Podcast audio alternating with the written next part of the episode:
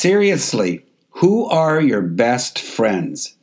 Lee Iacocca once quoted, My father always used to say that when you die, if you've got five real friends, then you've had a great life. Thomas J. Watson, don't make friends who are comfortable to be with. Make friends who will force you to lever yourself up. And of course, Neil Armstrong, I believe every human has a finite number of heartbeats. I don't intend to waste any of mine. In one of Darren Hardy's Darren Daily segments, he described one of six factors that contribute to the longevity of life. It is connection. Darren Hardy stated, finding and sharing belongingness with the right group of like minded people. According to Jim Rohn, you are the average of the five people you spend the most time with. You are not average. You were created for greatness and longevity. Proverbs 9:11 stated, "For by me thy days shall be multiplied, and the years of thy life shall be increased." So, who are your five fave people that you hang around with on a regular basis?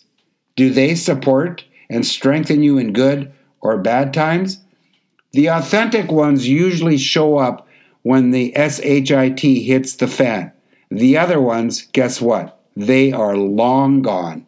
Choose your inner circle wisely.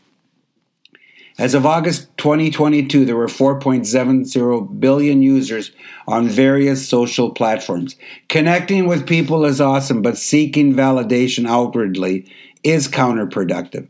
Work from the inside out, otherwise, you will always be dependent on some external force in order to fill the void. Validation begins at the core. As you begin to redefine your inner circle, criticism will bombard you from people who are supposed to be your friends or even loved ones. Once you begin to gain momentum with your quest for authenticity, the same people will absolutely fade into the sunset. So here it is. You are the best version of the five people you choose wisely and spend the most time with. Congratulations, you are now on the journey of living your best life. Carpe momentum, onward and Godward.